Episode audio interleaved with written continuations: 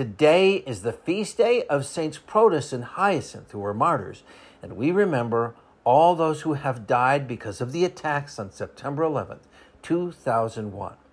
Hyacinth and Protus were brothers who lived among the hermits of Egypt in the third century. They were also attendants to a woman named Eugenia. Devoted Christians, Protus and Hyacinth read from Scripture every day. Eventually, Eugenia followed their example, was converted to Christianity, and baptized. But this was a very dangerous time to be a Christian because it was during the persecution of Valerian.